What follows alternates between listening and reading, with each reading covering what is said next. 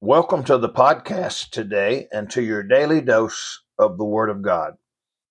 Today's big but in the Bible is found in Proverbs chapter number 22, verse number 15. Listen to what it says Foolishness is bound in the heart of a child, but the rod of correction shall drive it far from him. Well, here's a podcast that might cause some of you to get upset. You know, there's something missing in the homes and lives of many young people today.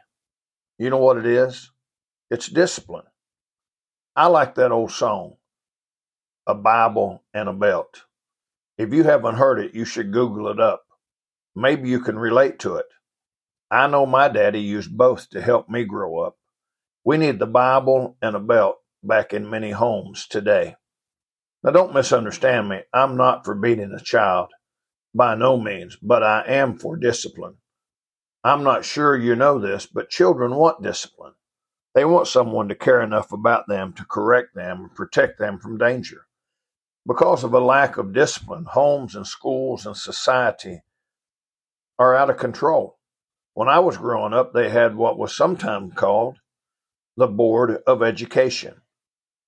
You know what I mean? And yes, they applied the Board of Education to the seat of learning. I know I had it applied to my seat many times. The Bible and a belt can make a difference in a child's life. Our society has gone mad with a lack of discipline and disrespect today. You know, you only have a few formative years to train a child up in the right way.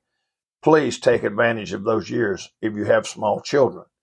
You know, God, as our Heavenly Father, corrects and chastens us.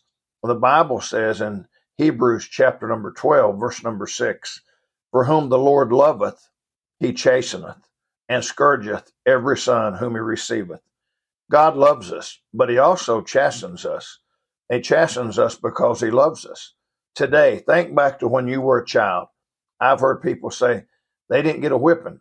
Well, God bless your hearts. I probably got enough for both of us. But think about the problems we're seeing today. If we just would put a Bible and a belt back into our society, many of them would be solved. So remember, when God chastens you, know that He loves you and you're His child and He cares for you. May God bless you today.